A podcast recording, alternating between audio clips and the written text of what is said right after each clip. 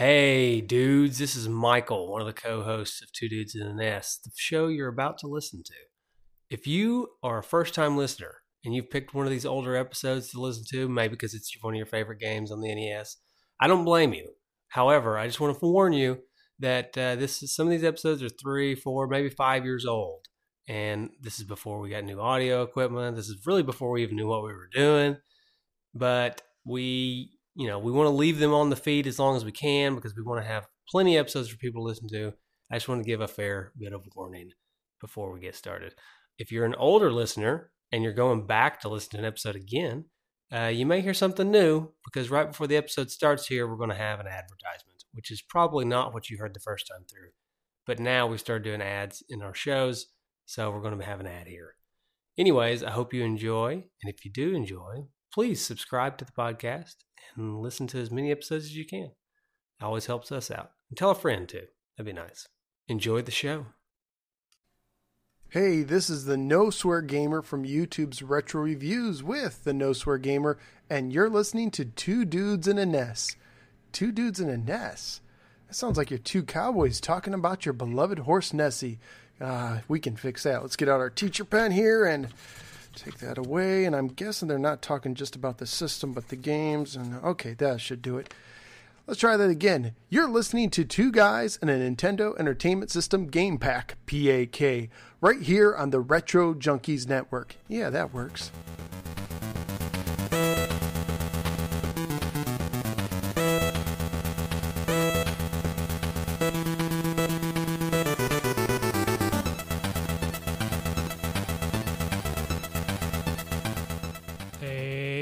Justin.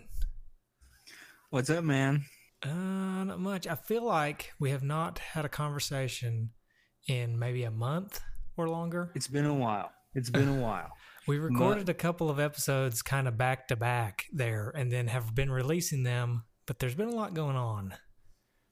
Well, almost exclusively on my end. Yeah. so it's been a lot of uh, cancellations, reschedules, and trying to get this settled down. Uh, so I'll take the heat for this long delay in getting these uh, recordings together.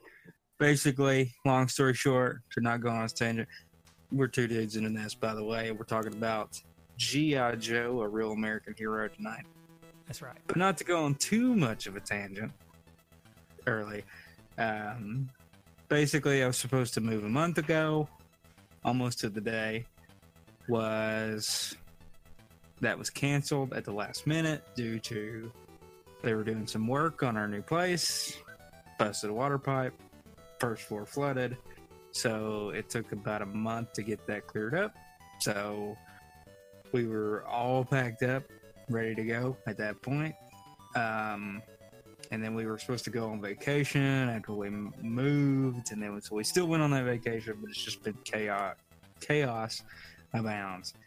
Um, and this past week, I've had to go to orientation at my new hospital, and a city I had not moved into yet, so that was fun.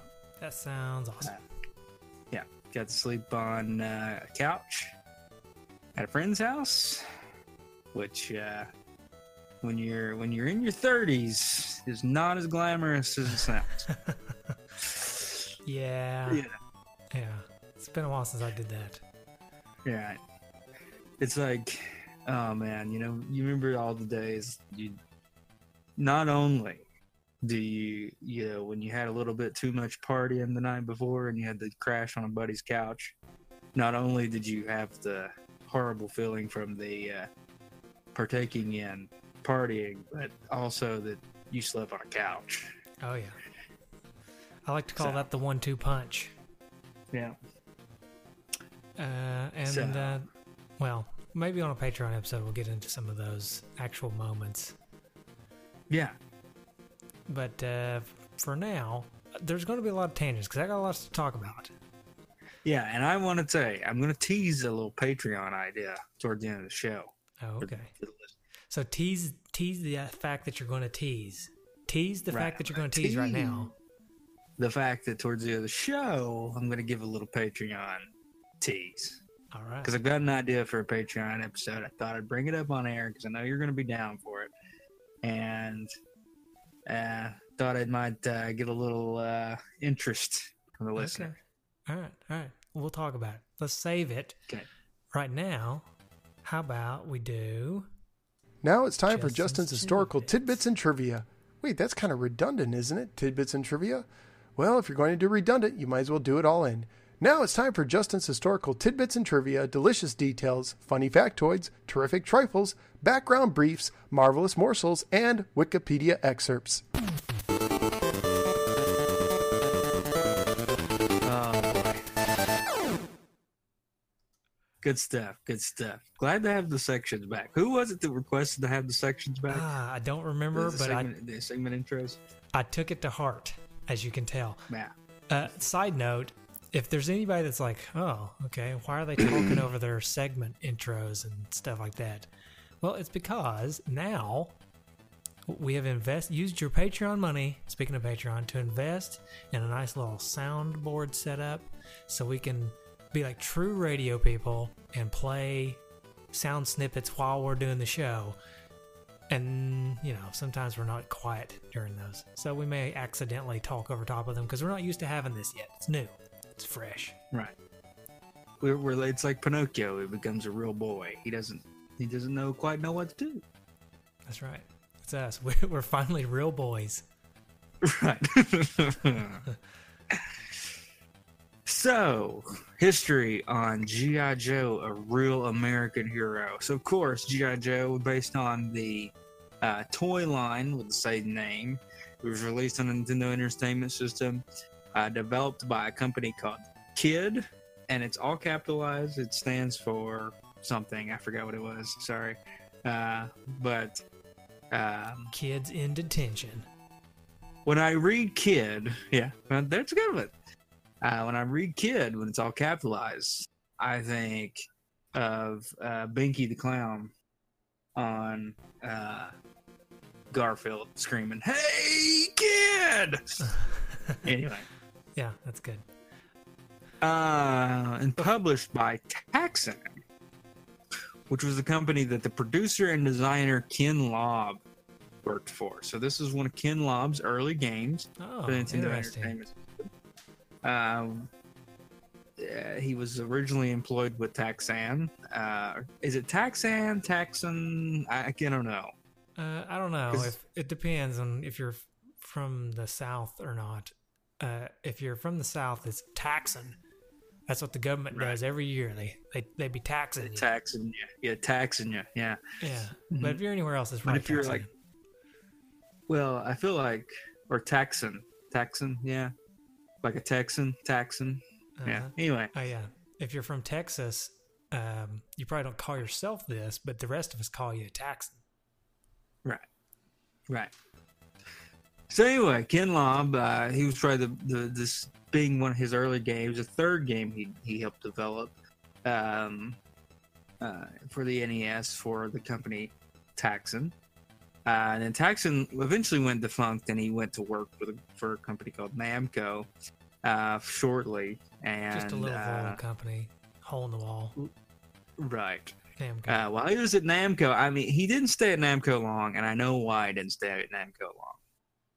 Because he's working on Genesis game, right? Oh, gross. so yeah, they had him um, Rolling Thunder 2, Splatterhouse 2, blah blah blah, but a couple of Genesis games. He hightailed it out of there and joined the good guys. Actually, came became employed by Nintendo of America. nice. And when he got there, boy, did he make some good games. So he was involved in Super Punch Out and Donkey Kong Country, and then he later came to design the game with uh, Rare and Midway Killer Instinct, Ooh. uh, the arcade game Killer Instinct 1 and 2. And then, with Nintendo of America as part of the Treehouse staff, helped develop GoldenEye 007 which is a huge uh, uh, game, of course. I mean, one of a lot of people's favorite on that system, at least. And the, in the game, which I remember this gun now, but uh, I didn't never realize it was named after him. The Klobb gun that's found in in most of the Russian segments and GoldenEye 007 was actually named after him, K Lob. So it's just- interesting. yeah, I did not know that. yeah. So he was a But I big mean, time rare guy then, right? Yeah, so he's yeah, and he's been involved in a ton of big name games. I mean, remember Cruis'n World for N64, Banjo Kazooie. One that was one of my favorites is probably an underrated game, if you ask me. Star Wars Episode One Racer, where you got to actually race the pod racers. I love that game. Um, uh, Donkey Kong 64. He was involved in Perfect Dark. Um, hasn't That's done a whole lot.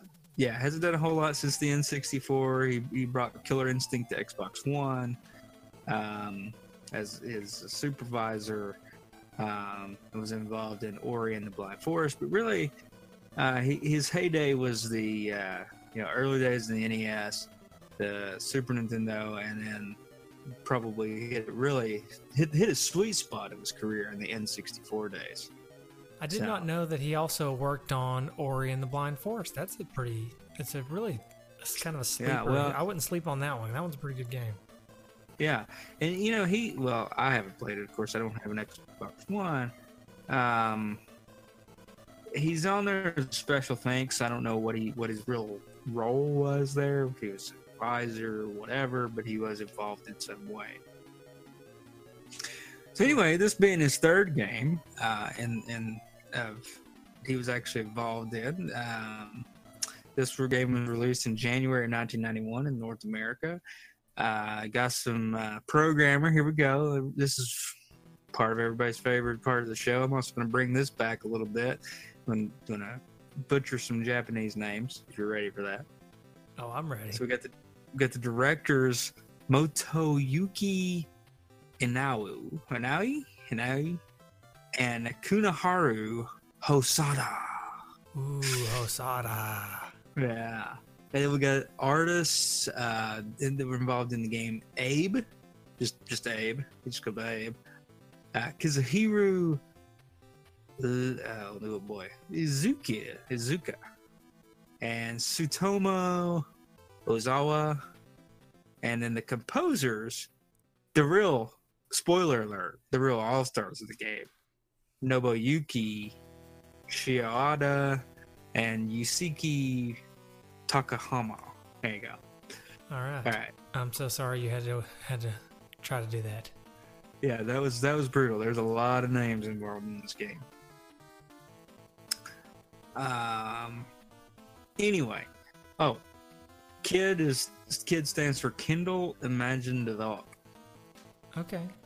All and they were a contract developer for a lot of uh, uh, games. So anyway, Doesn't make a ton of sense, but uh, no, I mean, I liked mine better. But you know, what are you gonna do? Wow, it makes a lot more. Yeah, yours is a lot better.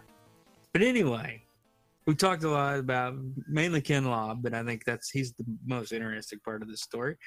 And uh, how about you? Did you uh, have it go on some kind of journey, some kind of mission, per se, to find this game?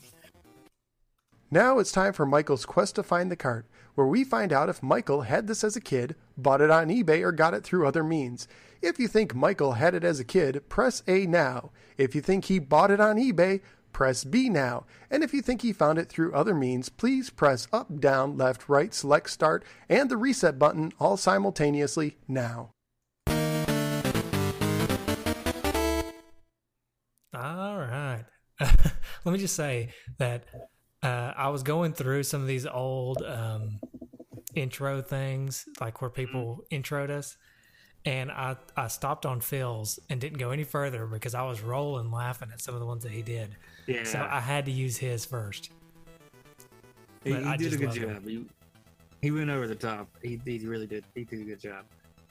Yeah. No. Okay. So how did I get this game? So first of all, let me just say that GI Joes, the action figures, were my favorite action figures of all. E- even if you Really? can believe this, if you can believe it or not, I like them even better than my Ninja Turtles for the most part. Wow. I love G That's big. I loved my GI Joes. See, I was, uh, you know, I was kind of the opposite. I was not a huge GI Joe fan. Really, I don't know why. I They just, just never so- got into them as much. I loved them because you could move them around so much. Like they had that little rubber band in their belly that you could like twist their Mm-hmm. Body and stretch them, and each body Right. part could move. Just like the wrist and the elbows and the shoulders. It was just they were so maneuverable. That's why I loved them. And they had the little holes in their feet so you could put them on things like uh, the vehicles and stuff. You could like mount them on the vehicles and they would stay on because you could put their feet down in the pegs and they would stay on there almost like Legos too. So I Yeah. would always take them and I would put them on like a, in on the tank or I had this big uh, I don't know what it was. It was like a it's kind of like an SUV monster truck, but it had six wheels or something like that. Mm-hmm. I would put them on that. I would put I'd mount as many of the GI Joes in it as I could, and then I'd roll them down this big hill and see how many of them would survive the like the ride down the hill.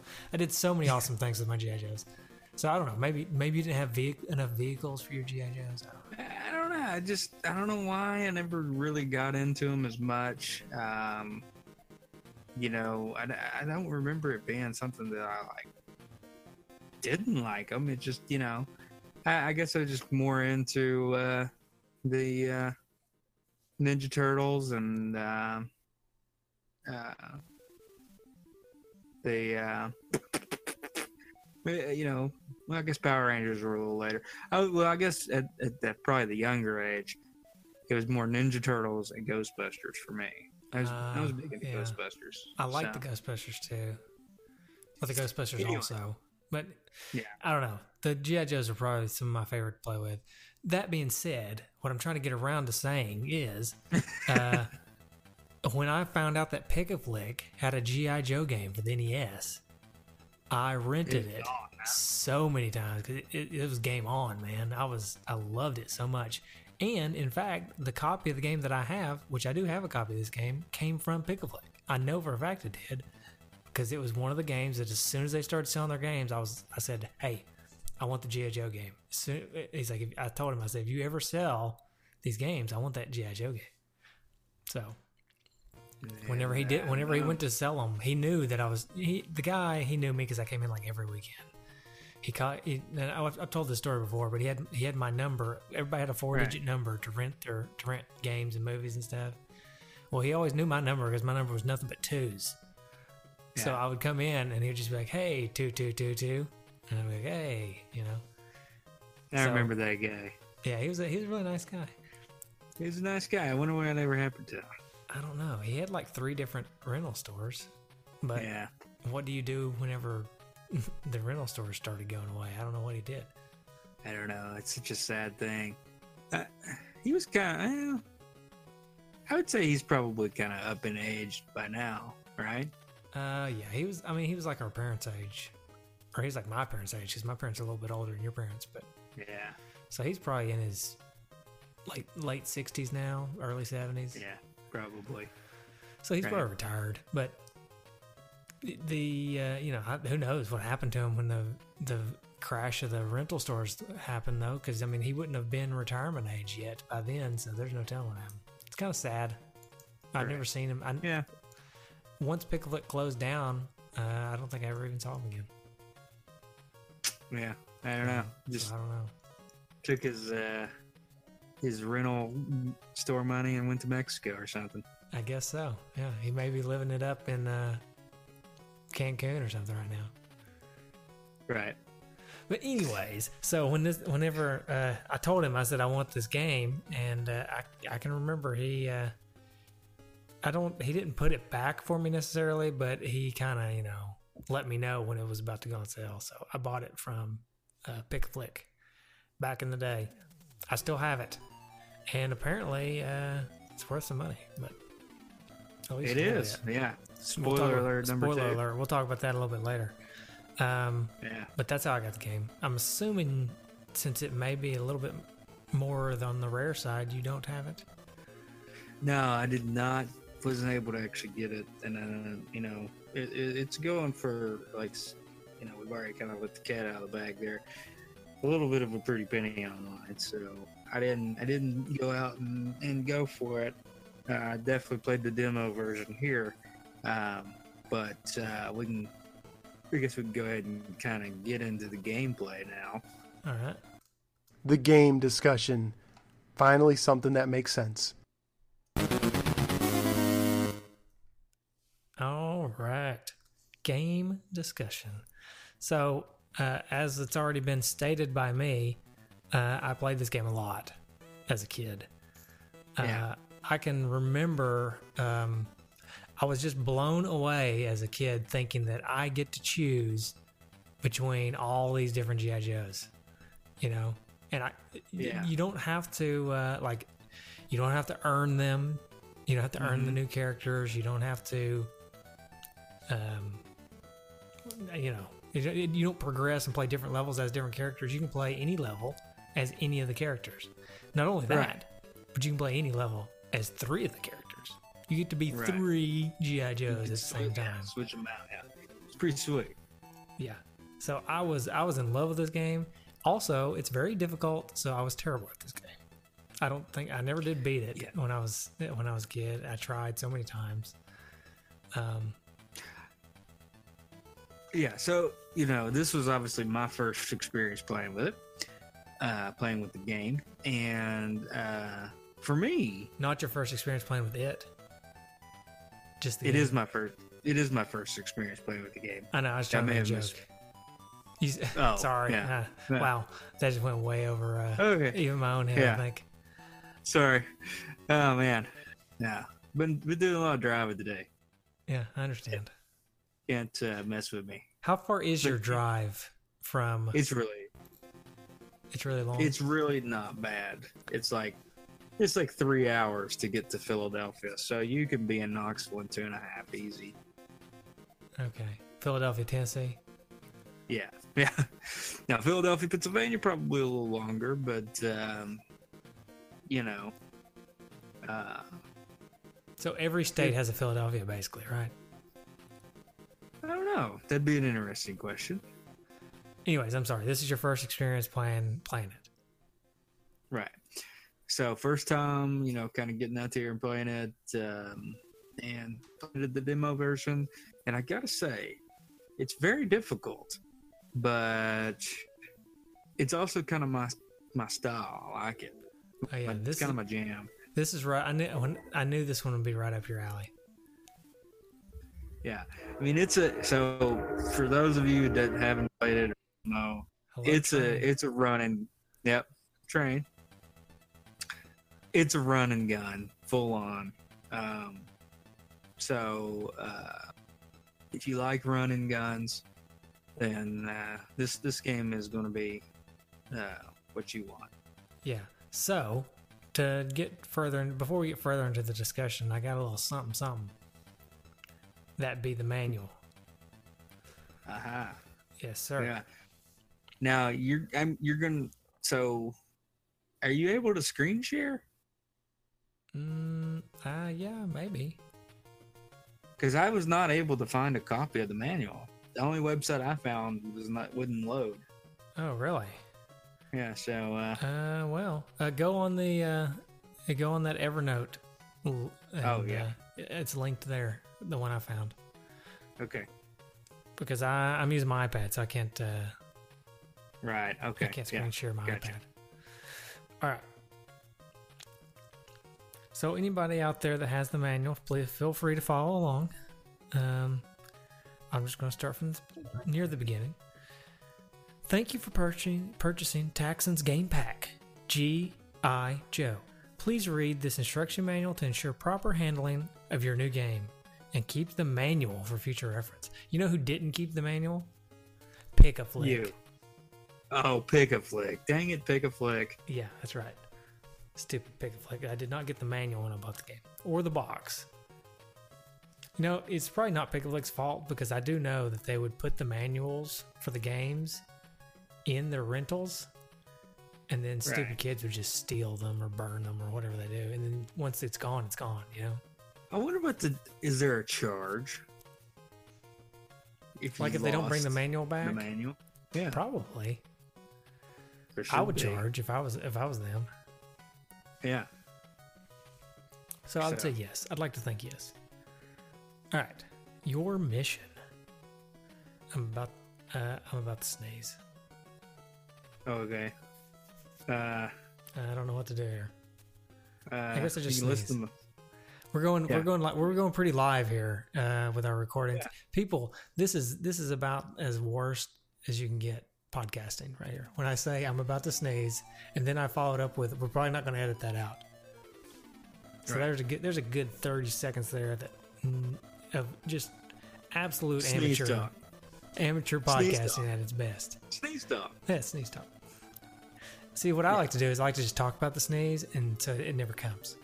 Notice I didn't sneeze, or did I? Right. And then did we edit Ooh. it? Ooh, who knows? Ooh.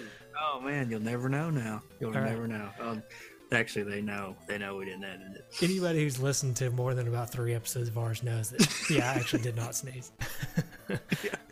okay. He, yeah. Okay. Your mission the G.I. Joe team is really mad, and they're not going to take it anymore. The Cobra organization has been terrorizing the peace loving people of the world for decades with no end in sight. It's time to defeat this group of thugs and rid the world of their menace forever.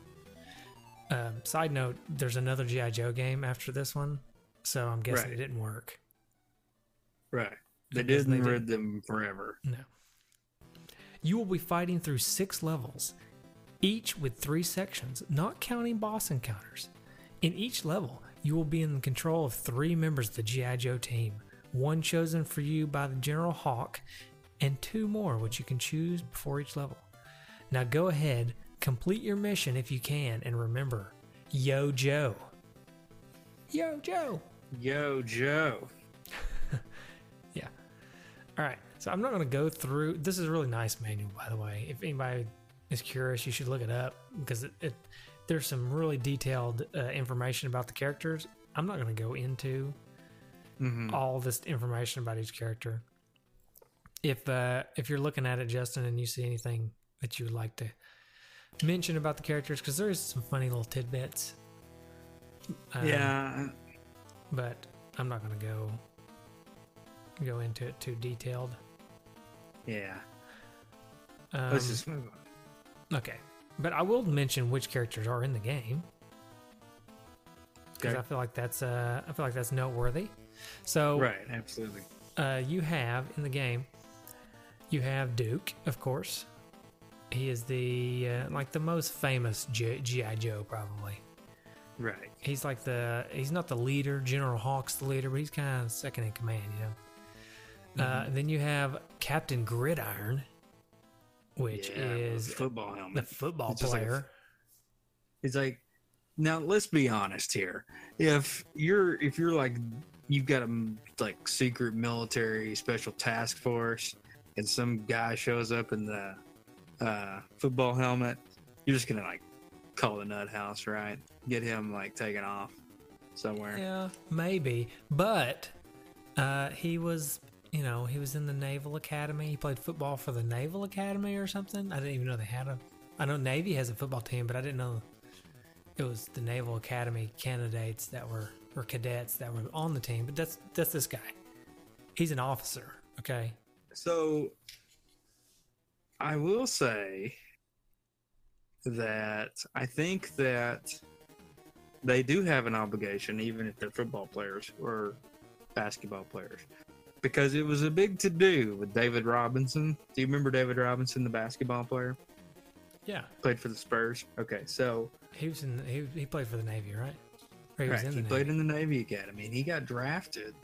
And you know, back this was kind of back, and, and still really to this day, you know, Navy, Army, those teams don't really have a lot of prospects going into into the leagues, right, into the pros. But he was, and it was a big to do because they were, you know, trying to figure out like what, how he was going to finish his service obligations as well as be able to go into uh, the NBA. So is it is I don't really know the full story on it. I'd have to look the story up, but uh, there was there was a bit of an issue there. Interesting. So they do they are in the Navy. So you're saying that It- Captain Gridiron may be only a GI Joe due to his obligation Right. to the Navy. He's not really. Uh, he he may actually would rather be a professional football player, but they couldn't figure it out, and so he's Right. obligated to at least finish out his tour of duty with the Joes. Right. Okay, all right, that makes sense. Um, side note: He's not in the game, but do you remember Sergeant Slaughter? Yes, I remember Sergeant Slaughter. That was that was an awesome part of the GI Joe show. Yeah. He was a wrestler and he was on the GI Joe. He was the, he was like a live action person at the end of the episodes on the cartoon. I know. But mentioning wrestler, we do have Vader that just passed away. Yeah, I heard about that. It's really sad. Yeah. You know what his greatest role was? Boy Meets World, Yes. of course. He made like several cameos in Boy Meets World, didn't he? I think there was like maybe at least two episodes he, he came into play. Well, he was As, uh, uh, the the big guy's dad, right? Right, right. Turns out, yeah. So, I, yeah, that was awesome. Frankie's dad, Frankie's yeah, dad. Yeah. that's right. Yeah, definitely his uh, greatest role right there. Yeah. Boy Meets World. Okay, other characters. Uh, so there's also who did I mention? Duke, Captain Gridiron, Rock and Roll. Yeah, yeah. Rock and Roll is a he's a beast, man. He's got the Gatling guns. Mm-hmm. Uh, oh, this, this brings up a good point. Uh, these characters have stats, and they're noticeable. right. They're noticeable in the game. Like some of the some of them have a higher shooting power, some have higher punching power. I guess we'll get to that Mm-hmm. here once I finish talking about it. Once we move forward in the manual, but um, and some of them can jump really high. Snake Eyes, for instance. Um, Right. Oh, spoilers. I was going to save him for last, but I guess I can go ahead and out it. Snake Eyes is a character that you can play as in this game. And that's freaking cool. Guys. Yeah. Ninja Man. Good old Uh, Snake Eyes. Yeah, then you can also be Blizzard, who I was never a huge fan of. I thought he was the most ridiculous G.I. Joe in the world. Right. He On carries around skis. skis. Yeah. Well, we don't need a slalom guy. Ah. He's running around. I mean, he's probably got the easiest job of all the Joes, though, right? Because he just sits at the house and waits till they have to go to the someplace that has snow. And then they call him up like hey yeah i know we've been doing a lot of uh you know visits to the uh alps and stuff Desert. lately so Yeah. if you need a vacation you just let us know Right. Ridiculous. yeah so anyways Ridiculous. blizzard blizzard's pretty pretty ridiculous if you ask me Right. Hmm and then general hawk makes an appearance in the game he just kind of talks to you in cutscenes and stuff Right. It's kind of helping you out there. Yeah, actually, um, you know, I just looked it up on Wikipedia. It lists him as a playable character, but I don't think he. I don't remember playing as him. Uh, unless you can. Oh no, no, no! I do Uh. remember. I, he's in the last level. You play as him in the last level. No. Yeah, I forgot about that because I didn't. Uh, in replaying it for this episode, I was not able to beat the game. I didn't have time to beat the game. I beat Yeah. it a long time ago, but I don't. I didn't beat it this time. But yeah, I'm. I'm pretty sure, and somebody's going to be very mad at us, uh, probably if, if I get this wrong. But I'm pretty sure I remember uh, when you in the last level you get to play as Hawk. Right. Eh, I don't know. I didn't get that far, so I can't be any verification or any uh, You are no help in that. That's okay. No help at all. Yeah, None this is- whatsoever. uh, as we stated earlier, this is not an easy game. So uh, I do not blame anybody for whether or not they can get to the end of this game. It's not. Right. It's not impossible either. It feels manageable. It feels doable, uh, and with a little practice, you can do it. But it's not. Yeah. Initially, it's not a, not a very easy game. It, you know what it kind of make it, it, it kind of is a little similar to for me, and that is uh, in a couple of ways. And uh, you're going to think I'm crazy for this, but the the original Teenage Mutant Ninja Turtles. I was going to say the exact same thing. in that you could probably spend a lot of time and get good at this game, but it's very, very difficult for just the casual player. And I think that that's what Ninja Turtles were. The f- it- There's got a lot of feel that this feels similar to the game as well. The character probably- switching. Right. For And probably, right, exactly. Um, the life bars are almost the exact same. And both games had what I feel was uh, really just awesome music to it. Oh yeah, this. Well, uh, we can jump ahead a little bit. Uh, normally we say the music for a little bit later, but I think it's worth mentioning. This game has some awesome, awesome music. I mean, this is it's a Taxan game, but it's this is Konami level music here. It sounds Konami like. Uh, it's just it's some superb music. I love it. Of course, you're hearing it now. Yeah. But. Right. Yeah. What about that? Um, so, anyways, speaking of, we were talking about uh, how the characters have stats, right? A little bit Mhm. earlier. Um, So the stats are, um, there's I think there's four. Let me see. It's in the manual. I know it is, but for some reason, oh here we go. Okay, so your each member has that's different set of stats. They're denoted by a number. The higher number, the better. So there's stamina, which is how long your life bar is. So different characters have different size life bars, which is kind of neat. Uh, Yeah. Jump, which determines how high they jump, and that stat really makes a lot of difference. Like if you pick rock and roll versus Snake Eyes, Snake Eyes jumps almost to the top of the level, and rock and roll Right. just he kind of just barely jumps. Uh, and then there's punch, which we didn't mention that in this yet, but in this game you have guns and you have punch. Punch doesn't necessarily mean punch. Punch could be a punch or it could be a weapon. Like Snake Eyes has a sword. Um, Snowman has a knife. But it, regardless, it's a unlimited attack move. The gun, the, however, is a you have to pick up ammo for it. And then the last stat, of course, is weapon, which is how powerful your gun is. The um, Right. so each character has different stats, which I think is really neat because you kind of have to decide what character you want to use on what level. Mm-hmm. Right. Now, you got to pick your three. Right. Yeah, yeah. with- One gets picked for you on every level Right. As a leader. as a leader, and then you get to pick the other two. It's almost always worth it to take Snake Eyes. He's probably the best character in my opinion, mainly because he's got an awesome jump, and he also has his weapon is not a gun; it's ninja magic. Okay, and it's not super powerful, but it's unlimited. You don't have to have ammo. Right.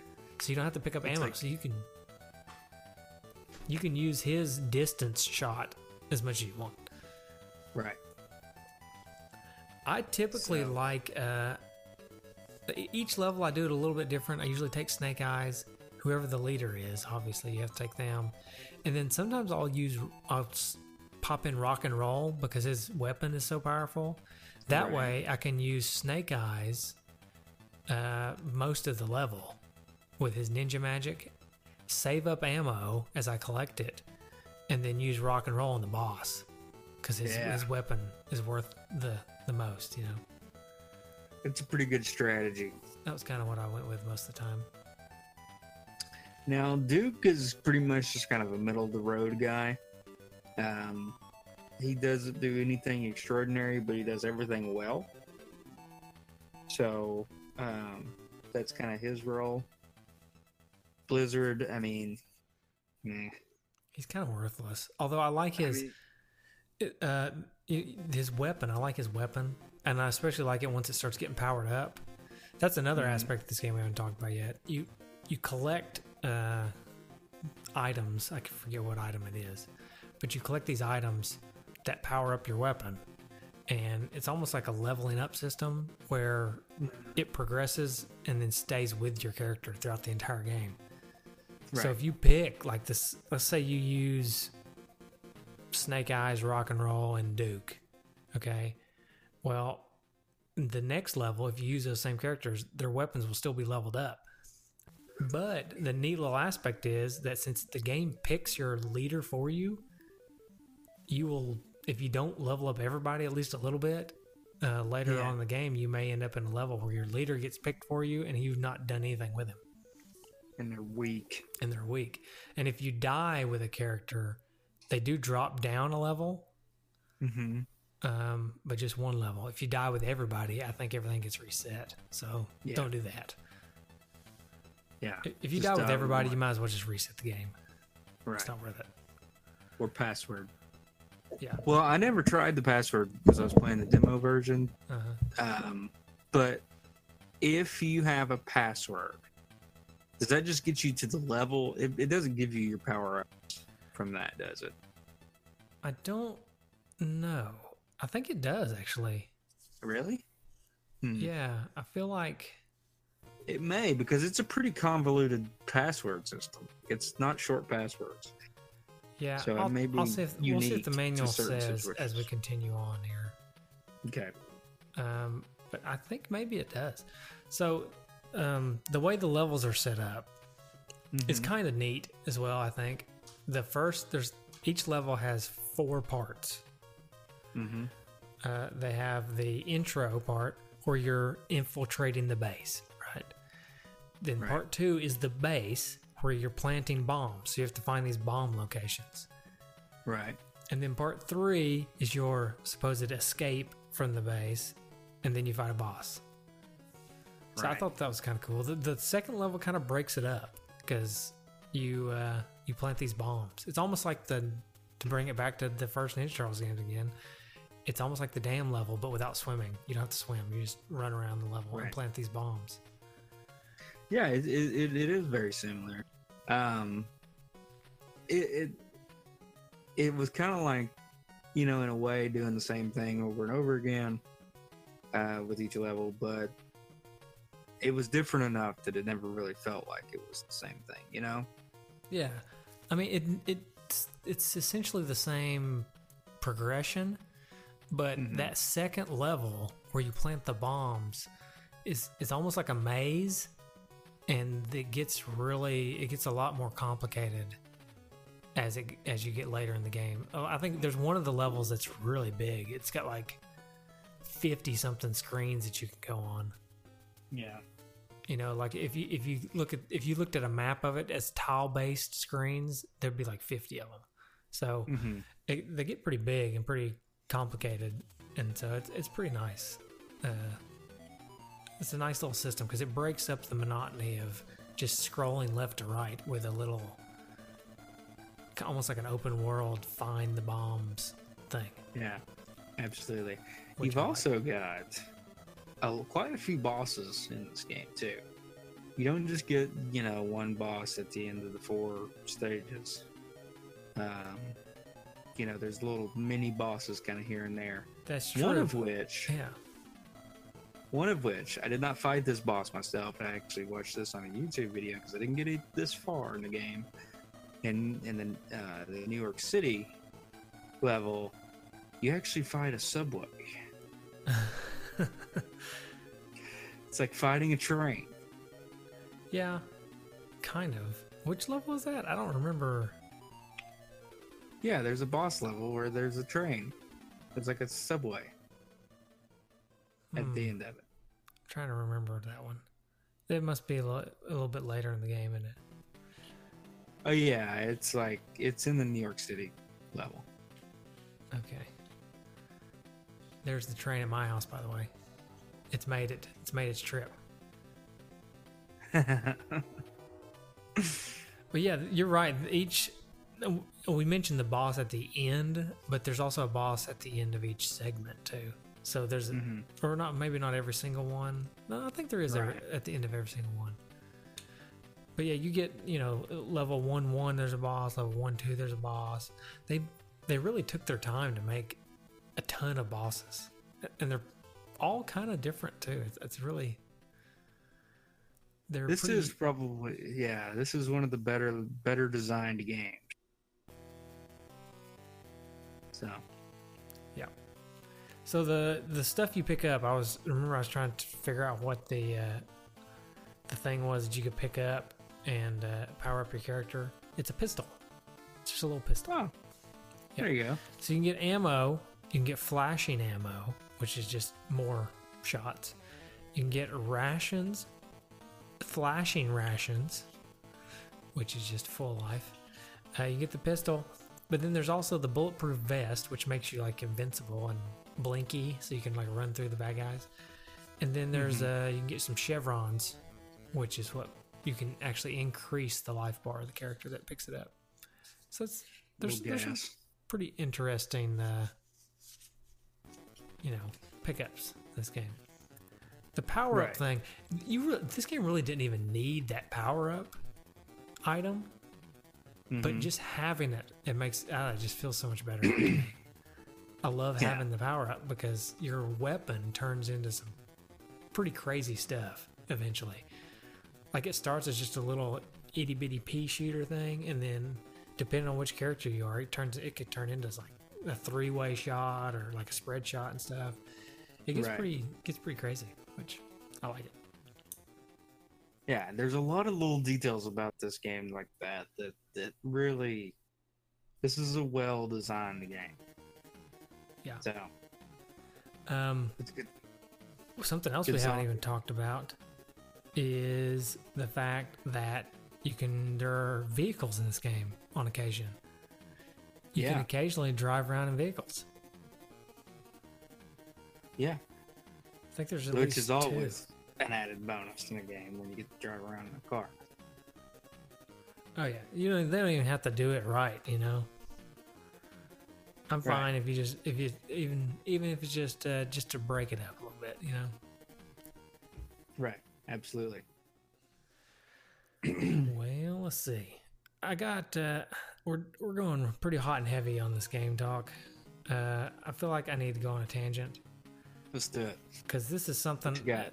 I did something really neat about uh 2 weeks ago that I was wanting to tell you about on uh just in general, but I was also wanting to save it for the show cuz it was really something interesting. Uh, Yeah. so I ended up just Let's hear it. All right. Let's hear it. So I went to. Have you? You've. I'm sure you've heard of this. I don't know how many people out there listening have heard of this, but I went to Elkmont and saw the synchronized fireflies. Have you ever Oh, done yeah? that? I've not ever done that. Okay, it is Uh, really cool. Yeah, for those of the for those that are listening, this is like an activity in East Tennessee that if you want to do, you need to plan well in advance Yep. because you just can't you just can't show up and see these fireflies do their thing. Yeah, so there, I'll, I'll give you a little bit of background what they are. Uh, so there's there's two places in the world where these fireflies do this, but here in the Great Smoky Mountains of Tennessee, and somewhere in Japan. So the, what these fireflies do is uh, they there's the female. It's a mating season thing. It's only for like two or three weeks out of the entire year that they do this every Right. year. So the females are on the ground and they blink, right, like a firefly. And then the males are up in the trees. And once the females start blinking, the males start blinking back at them. And then they all Yeah. blink together for about 10, 15 seconds. And then everybody stops. And it's it's just pitch black for about five to 10 seconds. And the females start blinking again. And then the males will blink back at them. And they do this all night long. It, and it's nuts. But um, anyways, so I I went to go see this, and like Justin said, this is not an easy thing to do. You have to put your name in the lottery to get tickets because there's only limited space on this trail where you can watch them, and so they can't just let anybody in.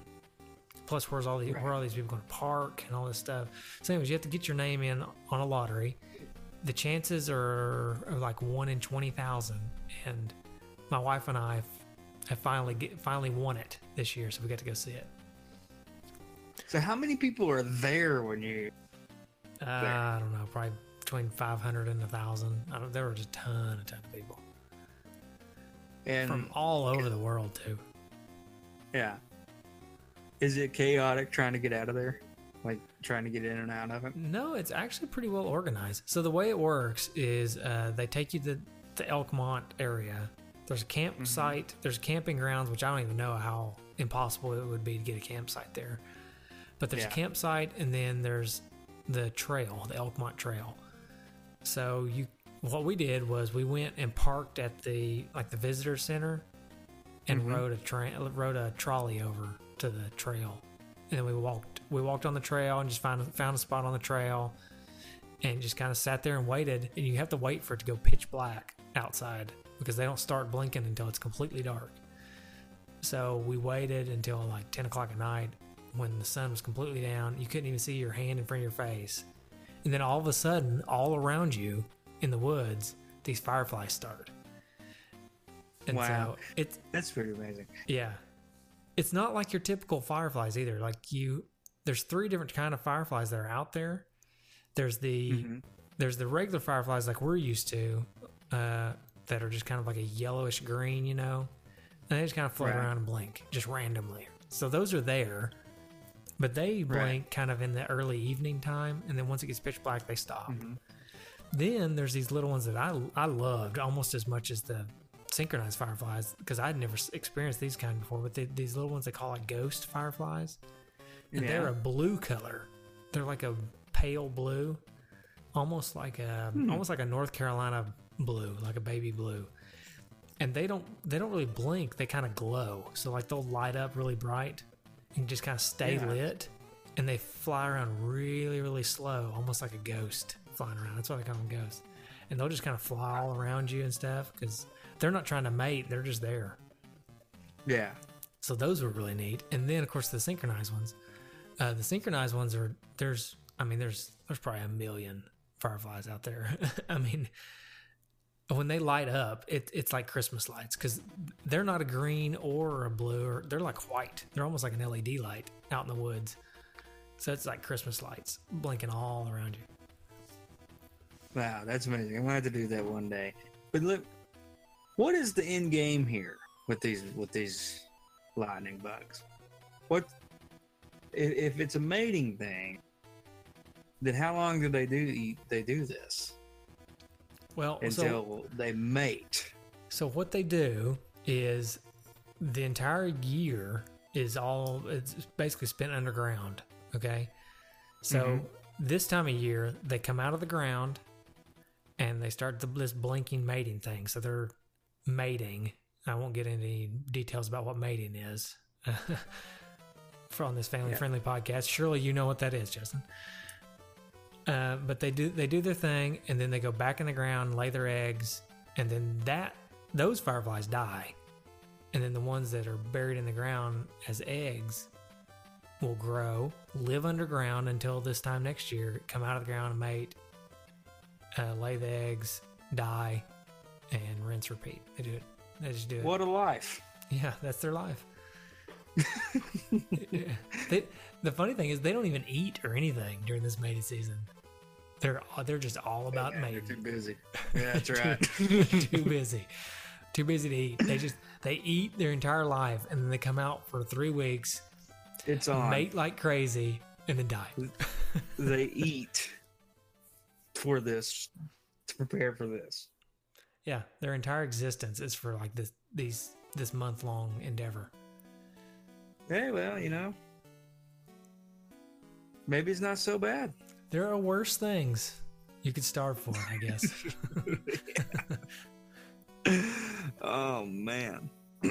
But anyways, that was that was my little tangent. I just I wanted to I thought that was something neat. That's something neat that uh, I would recommend the the listeners try to get a if nothing else, just put your name in the lottery. Now, you can't they will not let you put your name in, win the lottery, and then sell your tickets. You can't do that. Uh, you actually have to show up with your photo ID. The person who won the lottery has to show up with their photo ID, so you can't do that. Yeah. Eh, Uh. Well, it's kind of like. Uh, have you heard the thing about John Cena? Got a lot of wrestling fans. Oh that- yeah, yeah, yeah. I, about him buying the Ford GT. and that he sold it, and you're not supposed to sell them. Yeah. You, you sign, Which I'd whenever like- you buy the GT, you sign like a two year agreement that you won't sell it within the two years or something. Yeah, and which I'd like to know. So he was on Adam Carolla's podcast. He didn't. He didn't want to get into it because it was in litigation. But I'm almost want to just say like, why did you sell it? What did you think? Why did you think you could sell it? Like, was it just that you didn't think that they would actually come after you, or I almost feel like see. I'm wondering. I wonder two things. One, surely not. But is he was he in some kind of financial trouble or something that he needed to try to sell it? Or can't two, imagine? I can't imagine either because he's he's in movies and he's he's wrestling still, kind of. I think so. I can't Right. imagine he's in financial trouble. The other thing is, I'm wondering, he's a wrestler. He's into like uh, adrenaline stuff. I wonder if he just wanted the rush of trying to sell it. You know what I mean? Just seeing if he could maybe, get away with it. yeah, maybe. I don't know.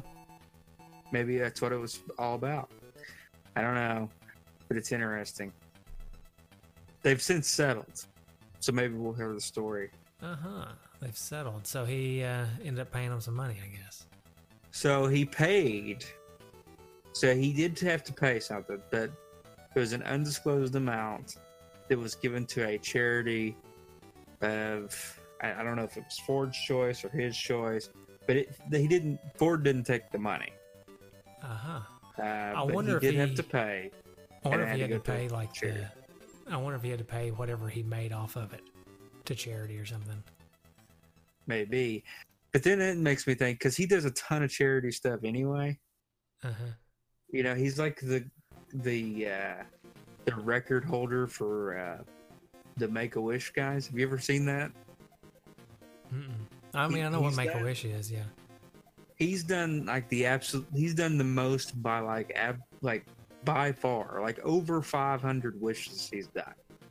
Like it may even be more than that. I know at one time it was 500, but he's done like he is he's the record setter by far for the Make a Wish Foundation. Five hundred wishes. Yeah, like yeah. So, uh, he he. This may have all just been a big publicity stunt. You know, I'm not. I I think that crap goes on all the time. It may have been a big publicity stunt between him and Ford in order to, you know, donate to charity, Yeah, I can see that happening. get their names out there, and then get a charity's name out there. Because I I think they did release the name of the charity, which I don't remember what it was, but just not the amount. Gotcha. Yeah, I can see that happening because I- if I was, uh, if I wasn't, if this hadn't been going on, I would not have been paying attention to Ford or John Cena probably. Right. but I just happened to hit both of them popped into my psyche or the zeitgeist of the, you know, just because of this. Right. Of course, Ford also popped into it through uh, getting rid of their sedans, which is I know. crazy, but we don't need to get into that. Ugh. Well, Uh, I, yeah, I don't know. I mean, I kind of get it, I guess, but um, I just wonder how that's going to work out. I guess we'll find out. So, all right, uh, we've been. Let's get back to the game. We've been really gushing about how awesome of a game it is, but I do have a few complaints that I'd like yeah. to just go ahead So, and get it out there. s- not to interrupt you, he did do. He's done more than 550 as of January 2018.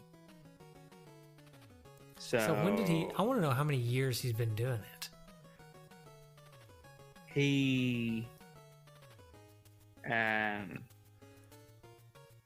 the only one closest to him and this is a surprise you'll never guess who the what the only one closest to him is uh with around 250 wishes granted Bill Cosby. is I was thinking about Bill Cosby. I got another rant about Cosby uh today, but I was thinking about Bill Cosby other earlier today.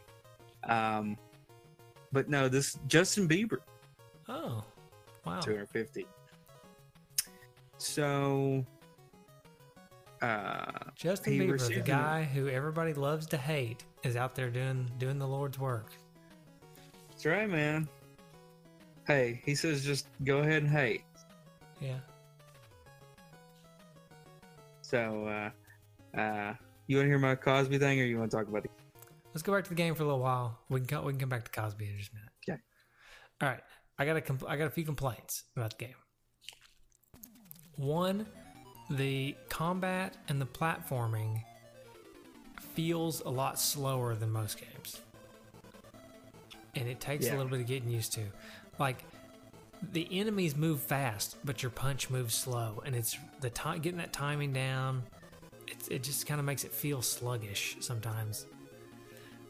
Uh, so that's one thing I- I'm not a big fan of. I think it's just, eh, you know. The other thing I'm not a big fan of is, a, I, and I've complained about other games doing this, but the colors in this game are kind of meh, if I could think of a good word to describe them. M E H, meh. Uh, and they can be distracting sometimes. Like if you pick the wrong character for the wrong level, uh, sometimes the, everything just kind of blends in, and it's it kind of gets a little bit confusing. That's it. That's my only Yeah. complaints, really. The difficulty, but that's to be expected. Yeah, I mean, I really didn't think of any complaints. I mean, I I, I actually agree with those, uh, those that you've uh, said there. But I will say that uh, some of these games are a little bit Nintendo hard, just kind of frustrating. Do they have to be this hard? Kind of thing. Sometimes that I think about, but again, probably not a lot of people think that way either. So. Uh, Yeah, there's probably a, a majority of our listeners that think this game's easy, you know? right. But Uh, uh, I will say that this game is a lot easier if you if you can push past your instinct to conserve ammo. Bang bang bang. Like my natural instinct is to always conserve ammo. And if I can just ignore that instinct to conserve ammo and just use my weapon, then this game seems to be a lot smoother. And I may have lost Justin. Everybody. Let me try to get him back. Uh, this is good live live pod, pod here.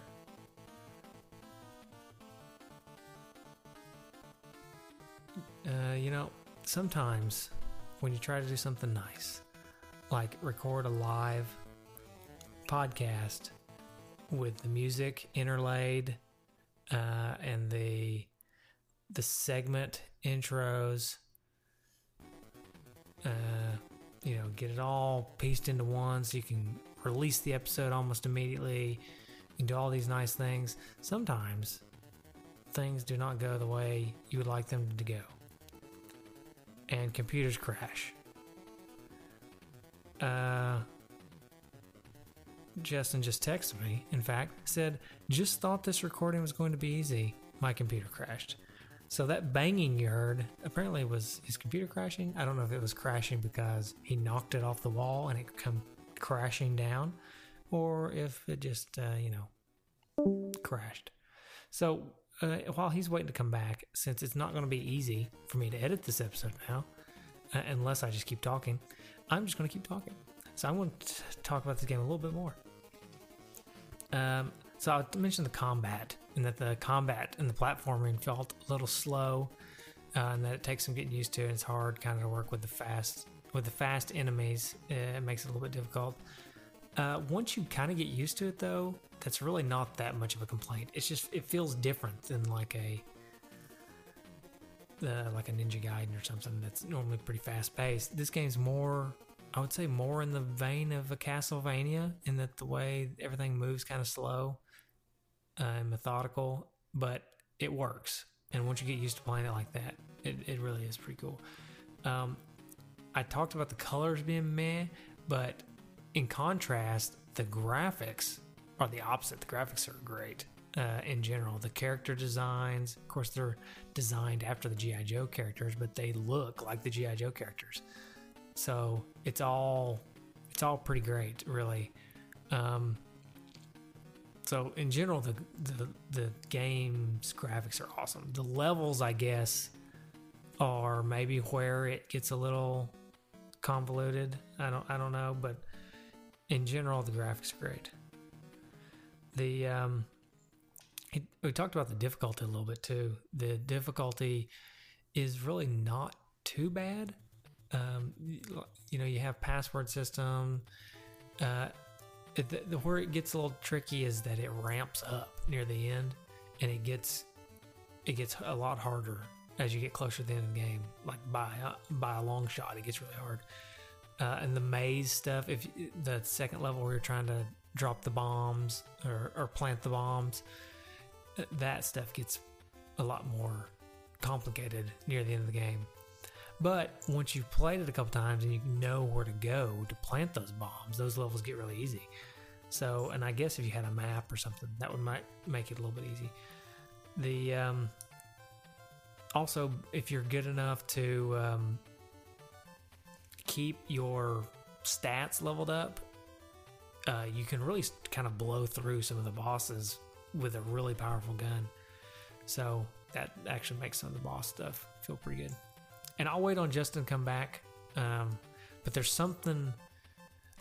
I'm sure he'll have a few words to say about this, but there's just something about being able to jump up in the air and punch a missile off of a plane, like just punch the missile. There's just something about that that's just so satisfying to me, and that's something you can do in this game.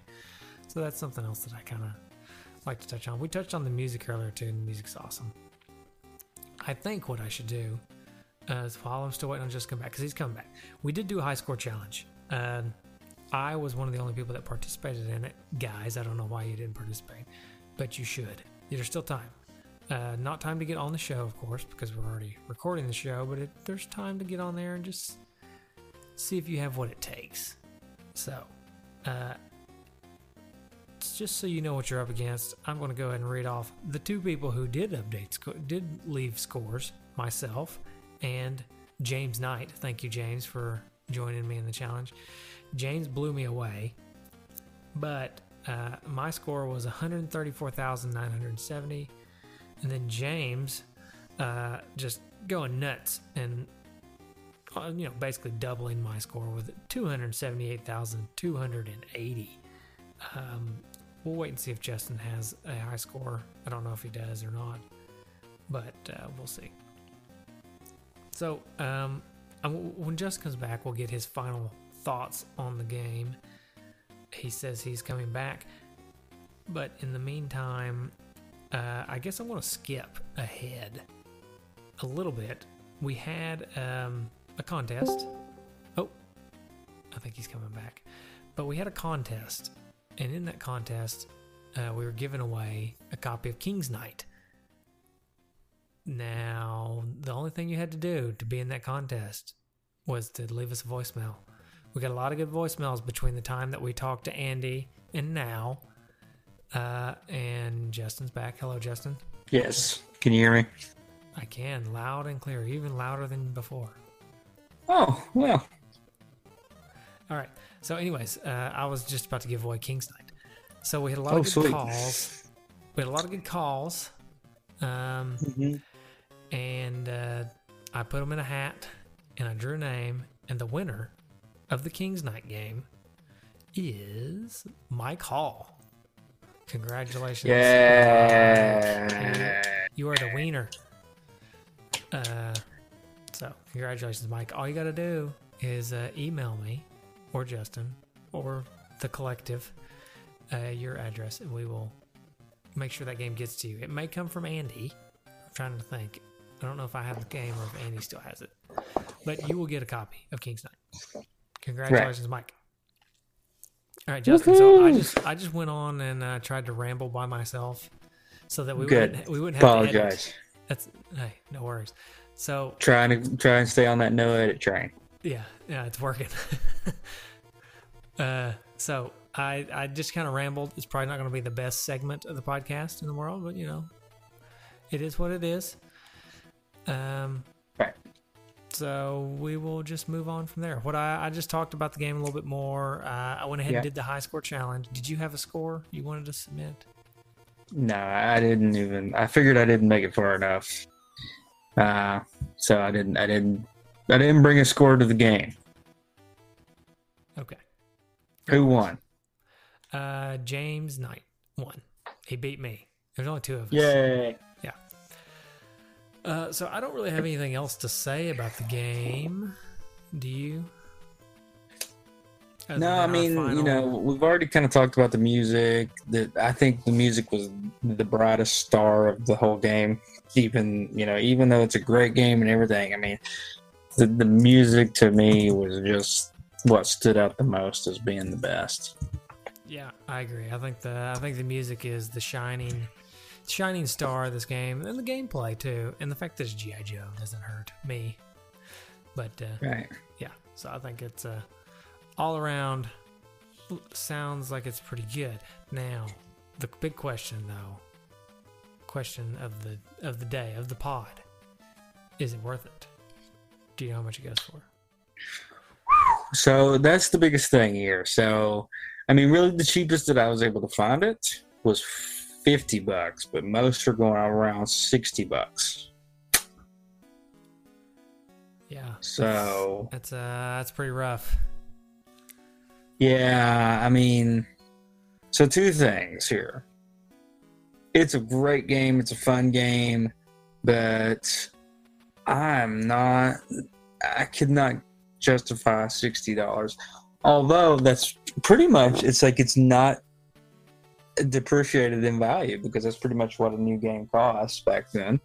And now. 60 bucks and now so uh it's uh, pretty much what you would have to pay for it back then um i just I, it, it, that's hard for me to to go to 60 dollars also to talk about our spending money on games man if you wanted to put this game in there even though it's a great game you'd have to knock out two at least maybe three or four games to put that one in there so it's not going to make my my list on that either Yeah.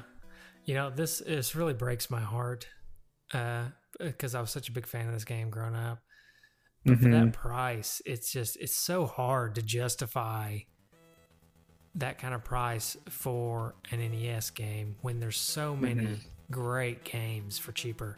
Now, if this was the going rate for NES games, like if you were buying this back in the day and you're putting this Mhm. game up against all the other NES games which are also selling for this price, then that makes a little more sense. Yeah. It makes it a little more manageable because this game is it's a great game. It's it's I would put Mhm. it up there with mo- eh, just about any of the run and gun shooter games on the NES because I really like this game.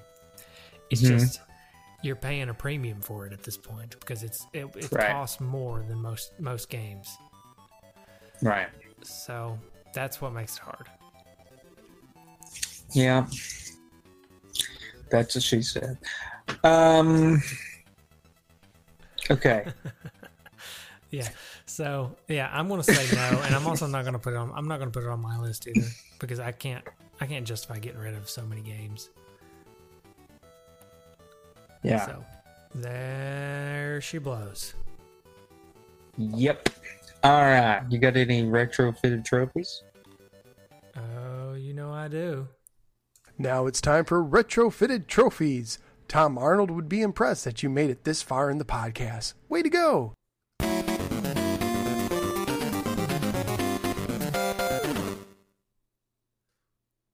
Okay.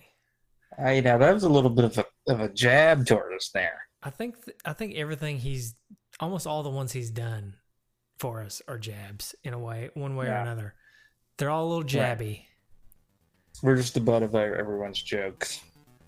Well, at least Phil's and uh, the Jessica Germs. Yeah. All right. Uh, well, I went with GI Joe quotes for mine Oh, that's better than mine, but from from the cartoon. okay. All right, you want to go first? You want me to go first? Uh, I can go first. Uh, my first one is Jungle Fever, and that is get through the Amazon, which is the first world. Okay. First. Jungle Fever. Yeah. All right, uh, my first one, uh, and don't call me sir. I work for a living, and that is uh, that is beat the first level. Really, I don't have any clever trophies. I just picked quotes and then picked things you could do to get those. Right. trophies. Right. Um, my next one is I didn't even see any rats, and that is get through the New York City level. Okay. Uh, my next one is give your hearts to America, Joes, because your butts belong to me. Uh, Mm. that was a Sergeant Slaughter quote, by the way. Um, and to get this trophy, uh, you have to lose two characters trying to beat a level, and then just kill the last one because you just want to start. You just want to start over because you don't want to try to beat it with just one guy. Not, Uh, not alright, always a that's good strategy, but you know, yeah. maybe you just do it out of frustration, just because you can't stand the fact that you're you've lost two characters. I don't know. All right. So my next one is uh, Venomless, and that is beat the game because you're Venomless. beating. L E yeah, S 'cause S you're- Yep, because you're beating the Cobra. Yeah, Uh-huh. taking that venom right out of him. All right. Uh, mine is and knowing is half the battle. Uh, and to get and knowing is half the battle, you have to de- you have to beat the final maze level because it is. Yeah. You have to know. You pretty, you pretty much have to know the level to get plant all those bombs. You know, GI Joe really had like some social justice messages in the cartoon, didn't they? Uh, yeah, they did. Like at the end of every cartoon, they would have like "Don't smoke" and "Knowing is half the battle" or something like that. Don't pollute. Uh, you know, throw your trash in the garbage or recycle or stuff like that. You know. Yeah. I feel like a lot of cartoons were like that back in the day. And I don't know if it's just that I don't watch newer cartoons, but I don't feel like they're they're trying to keep up with the, you know, raising the next generation right. Yeah. I don't know. I can't believe you don't watch cartoons though. You have kids. Shouldn't you be watching cartoons? Well, with the cartoons they watch, I don't, that, that, that is certainly don't do that kind of stuff. I see. But, hey, guess, uh, speaking of uh, cartoons and kids shows, guess what's coming back? You may already What? know this. Double Dare. What? Oh, I have heard about it. Yeah. Yeah, I don't have Nickelodeon though. Uh, I'm gonna. I'm wait though. Does Directv have it? Because I'm about to get Directv. I think it does. So I guess I am about to have Nickelodeon. I don't know. I hope it does because that's what I have. And if I if I don't have it, I'm gonna be sad. Yeah. I'm gonna, I'm gonna look it up real quick. If you got any more trophies, pull it up. Uh, see, what was my last one? Let me. It was knowing half the half the battle. Yep. Okay, yeah, I got uh, I got a couple more. Uh, my next one is some nights it just doesn't pay to get out of bed. And to get that trophy, uh, you have to do something I mentioned while you were gone that I figured you may have a comment or two on. Uh, the I think it's level two, two one or something, maybe two. I don't know. It's one of the two levels I think. The, where the there's the gunship with the missiles that shoot down at you. Uh-huh. Uh, in order to get this trophy, you have to jump up in the air and punch the missiles off the plane. Yeah. Love it.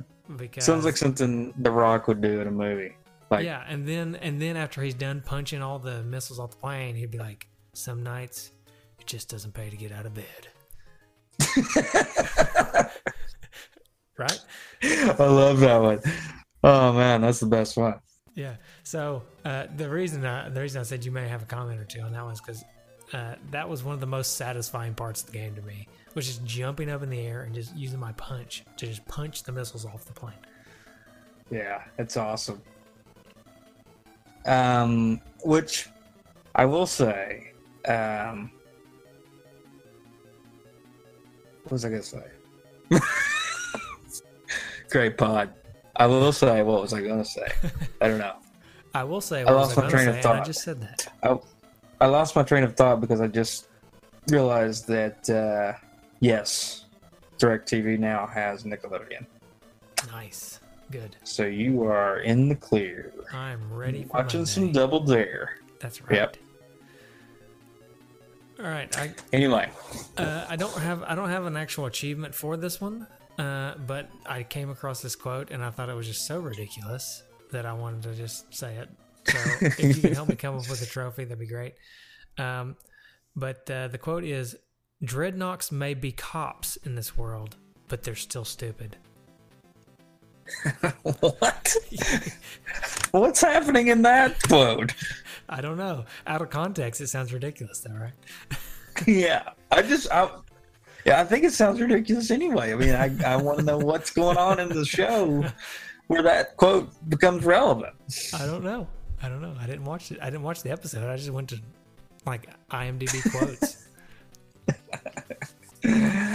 oh man, did you see any of the new GI Joe movies? no. As much as I I like GI. Joe, I was afraid to watch the movies. Yeah, I didn't either. I figured they'd probably not be very good. I, I did wonder. I did wonder if they had like blue and blue and red lasers though. You know, because if you remember the cartoon back in the day, it was like the blue lasers versus the red lasers. No, you don't remember that? Oh, oh, you got you cut out. I'm sorry. Oh, I said I do wonder that if the movie had blue and red lasers, because that's basically what the show was.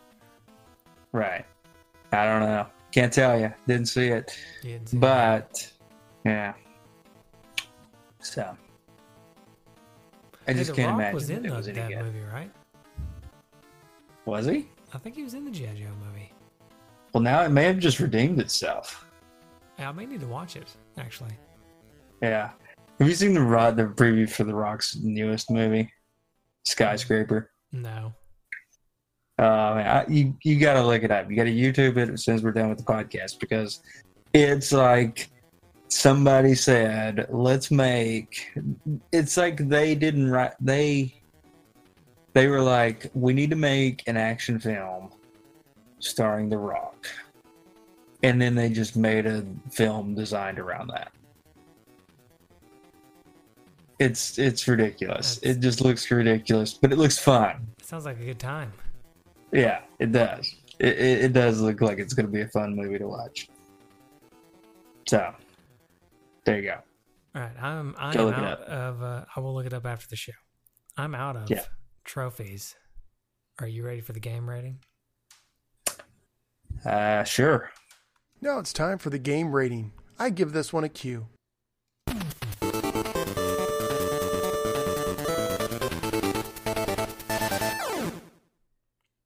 All right. Mm. How are we going to rate this game? Man, let's say. I don't know. G.I. Joe. Okay, so because this was one of my favorite action figure styles, as a kid, and I spent most of my time putting them in vehicles and rolling them down hills. Um, let's rate this game like a favorite or not favorite, but rate this game as a Ooh. Uh, hmm. Favorite camo. Okay. All right. Favorite. Favorite camo. design of camo. Okay. I'm gonna go with the Desert Storm camo. Oh man, I think you just took mine. But go ahead. Yeah, because it was it was just, it was just so sick. Like the Desert Storm camo was just like when they put in the tan and beige colors. Like that was that was the, that was so awesome, and like that was never used before, or you know, never really popular before. So uh, that was so in right about this time, 1991, that this game came out. So uh, that's what I'm picking. Yeah, I think you, I think you totally stole mine because I was gonna go with that because of the for nostalgia and all that stuff. Since I also had nostalgia for the game, and that's fine. I'll pick something else. I'm gonna go with uh, some like super sweet uh, navy, gray, black, whatever color it is, um, urban, urban Yeah. like SWAT camo or something. You know what I'm saying? Yeah, that's Yeah. it. Yeah. because uh, I think that's pretty sweet. It's a cool idea to make you like blend in with the concrete, And Right. I think, uh, yeah, that's that's what I'm going to go with because you stole mine. So Well, bully. Yeah, that's right. You are a bully, sir. Stealing my stealing my thunder. All right. How about listener feedback? Now it's time for listener uh, feedback, where you, the listener, come to the rescue of today's podcast. You know what I'm realizing? I think we need to stop these segments because Phil is Yeah. just being a jerk. I he is like I. I for, kind of forgot about that. I started this episode off by talking about how much I loved his uh, segment intros and how I wanted to use them on the show. And then as we've gone through the entire episode, I realized that he's just been a jerk and we're going to stop doing this. yeah. He's not. Uh, he's not being very flattering at all. Um. So, trying to pull it up here. Uh, here we go. So on the Facebook uh, group, uh, Andrew Code says this was my favorite show growing up. I never owned this game, but I rented it enough to have paid for it a few times over. The game is awesome. Great action platformer. Playing as multiple characters keeps things fresh. Hope you guys like it. If not, you're essentially telling me you hate my childhood. Well, Andrew, we don't hate your childhood. No, in fact, I think we love your childhood. Yeah. Uh, let me also just note, uh, I totally agree with him. The multiple characters keep this game very, very fresh because you could basically play, like you could play as it just feels different every time you play it. If you wanted, if you want to feel it that way. Uh, Jan Ian Hook Hook, sorry, says love it, love them both. All right, Love them both. That, does he mean both of us? I th- I'm I'm thinking he means both of the games because there was a second, there was a sequel. Oh, okay. Yeah. Um, I thought for a second but, maybe he just uh, both both you guys, Mike and Justin. maybe now you know who did the sequel actually, because by the time the sequel came out, uh, Taxan as was no longer uh, around. Mm. Capcom brought the, Capcom, brought the sequel okay. out. All right. It's a very So- similar game though, so they kind of. We'll talk about it when we get to that game, but Yeah, yeah. um, I wonder if they had some of the same crew members. You know what I mean? Yeah. Pro- well, yeah, it was the same team that made the game. Yeah. Oh yeah, but Yeah, Capcom it published was. it or whatever. Oh, all right. Yeah. Um, Mike Hall, the aforementioned Mike Hall says, never played the game, but had a ton of the toys. Operative word is had. Oh, that's how I feel too, Mike. don't don't feel Yeah. bad. I basically just destroyed most of mine. Remember how I told you how I played with them? Yeah, that, Yeah. they don't last long when you play with them like that. Yeah, they're, they're yeah. And uh, Joshua Re- Reiger says, includes password feature, all caps, three exclamation marks. He's very excited about that. I think that was on the. And box. that's. Oh, was it? Yeah, it's like on the back. I of didn't even notice that. All right. That was the group. Now, let's get to the page. Oh, here we go. And nothing. All right. All right, moving on. No, wait, that's the high score. Hold on. There might be something. While you're doing that, I'll Oh, pull up wow. Twitter. We got a bunch. There's a bunch Oh. on here. Okay. All right. Let me do go and do Twitter since I pulled it up. Thomas Gunyan, sorry, I know I probably butchered that name, uh, which is at Spoony Bard Toma, says, I loved this game as a kid. Never owned it, but rented it a few times. We ended up getting the Atlantis Factor instead, and I think it's the better game. I really like the level up system in these. Thanks for the feedback. That may be your first feedback to us, my friend. Thank you for uh, providing that. Yeah. All right. So, are you ready for the the page Yes, sir. feedback? It's quite a bit in here. So, Chris Vanderhoff, here we go. You know, you know where this is going. Something about a Sega Genesis or something, probably. Yeah, better if it was on the Genesis. Go Joe. But then he says, P.S. I have never played this, so I have no clue how good this is. Maybe that's your problem, Chris. You keep wasting your time on that uh, Genesis. Chris has many problems. This just made it top of his list. Right. All right. Rich VD um, says, "Oh man, I love this game and GI Joes.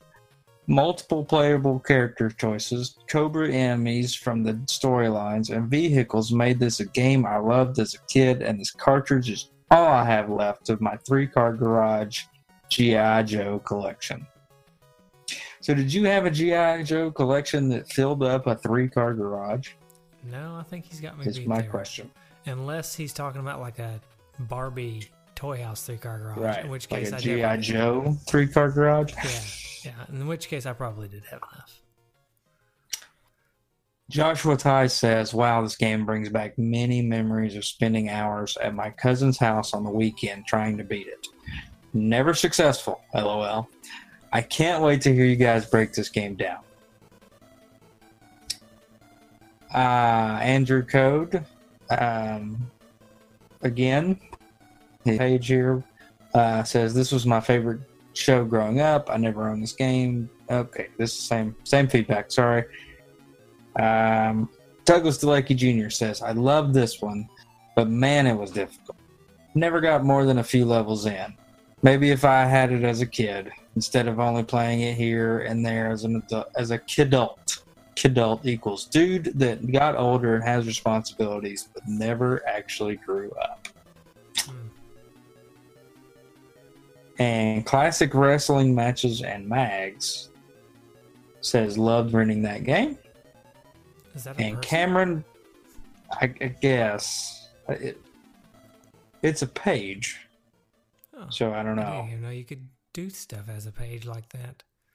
I don't know. I, I looked at the page, and their phone number is one nine hundred pile driver to the face. Sounds like a winner to me. so let's see. I'm calling it right Uh, now. yeah. Uh, anyway, Cameron Bruce Charles rounds us out with great music. So, good feedback there. Yeah, got one. We got another thing to hit up here. We got to hit up Google Plus. All right, let's see what Ryan Ballard has to say. Oh, well, Ryan Bauer does comment, but I think we've got a new regular Google Plus guy. All Benson, right. Benson Benson Lott is hitting us up again. We may have we may have two we have two Google Plus. Oh man, that's awesome. All right, but let's start with Ryan. Ryan says, I'm really liking what I see from this. The combat seems to be loosely patterned after Contra in a good way. The soundtrack sounded decent, and I really liked the appearance of the game. I loved G.I. Joe as a kid, and I wish I'd gotten to play this when I was younger. I'm betting you guys will be rating this one fairly high. You are correct, good sir. Yes, sir. Benson says, Ha! I finally guessed the correct game after hearing the music preview. I'm actually currently playing the game again. I loved it as a kid, but never really got to play it much. What can I say? what I can say is, back in the 80s, G.I. Joe was one of the most amazing things that a kid could play with. The ways in which you could reenact war with these little figurines was endless. And when you melted them together, you could make mutant Super Joes. Uh, I've never Yeah. tried that. I should have done that. Uh, Right. So, so to get a officially licensed GI Joe Nintendo game, heck yes. Not only that, the game was good. Not many NES games based on TV movies were actually good. We can all be thankful that LJN did not get their slimy hands on it before Taxan did. Way to go, Taxan. P.S. Snake Eyes all the way. All right, awesome. Thank you. That we had some nice feedback on this one. Yes, we did. That was good feedback. Yeah, not and it was all qua- it was quality. Not not the most quantity we've ever had, but there's some good quality. That's right. All right, uh, let's All check right. the voicemails here real quick. Uh, I do have one. I have one voicemail. Oh boy, Let's see who it is. is it Nick? This is probably gonna be like one of the most infamous sound bites you ever have from Nick Stevens, but uh, this is probably one of my favorite games of all time. Like Oh. probably top ten. All right. Top ten again. Man, he's running. He's really running out of top tens. Well, yeah, he is, but I got a feeling what he's doing is he's doing the little trick where he has games that are tied. You know. Oh I think, yeah. I think if we ever get him to come on the show and like disown the Genesis germs, he'll tell us the truth. And the truth is, all NES games are ranked number one, so they're That's all true. in his top ten. Right. If we can just get that, get him to spill the beans one day, you know, hmm Hopefully so. Right. that's it. Uh, All Let's see. So yeah, that's it. We got the feedback taken care of. All, all good. All gravy. All right. I'm going to save my pod, my uh, Cosby tangent. Save your Cosby tangent for the Patreon, perhaps. That Maybe you- the Patreon. It would probably be. something.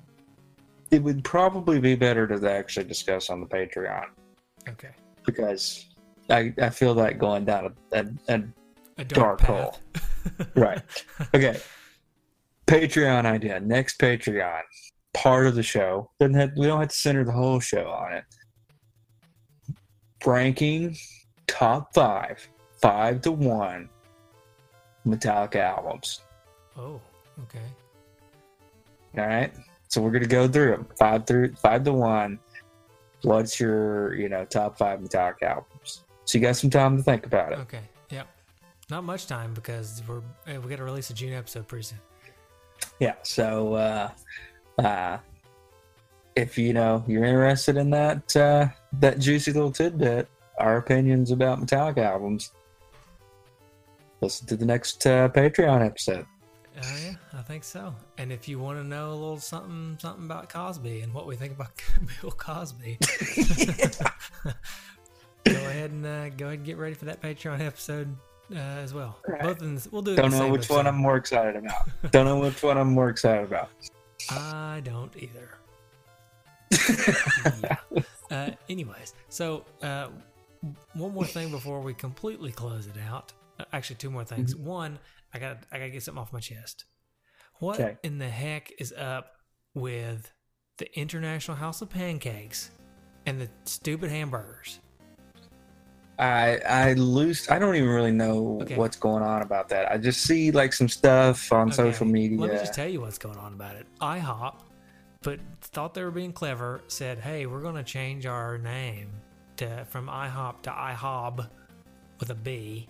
yeah. And then they, but they said, "We're not telling you what the B is." And I said, I, I turned to Amber uh, when I when they said that. I said, "If it's not breakfast, if it's something stupid like burgers or burritos, I'm never going to IHOP again." And lo What and if it's behold, butt? It, huh? But What if it had been butt? I'd go to International House of Butt for sure. Actually, Yeah. I, I feel like I've been there once. It was it was a good time. Entirely different place. You can't even get food. right. Uh, no Right. food. Right. Uh, you can get But drinks, anyway. no food. Uh, anyways, so I turned to Amber and I said, if this is some- if it's not breakfast, which would make total sense, if something stupid like International House of Burgers or burritos or something stupid like that, then I'm not ever going to IHOP again. And lo and behold, it's International House of Burgers. Uh, They're doing hamburgers. There's plenty of hamburgers in the world. I don't need IHOP doing hamburgers. So, anyways, Yeah, I mean, there's so many good hamburger places, and a lot of them are just like indie places nowadays. yeah. We don't need. I mean, there's two kinds of burgers that I want in this world, okay? There's the high dollar fancy burger. It doesn't even have to be high dollar, but it has to be like fancy, like put an egg on it or something crazy or some guacamole. Mm-hmm. Something something like you said, indie or something, you know what I mean?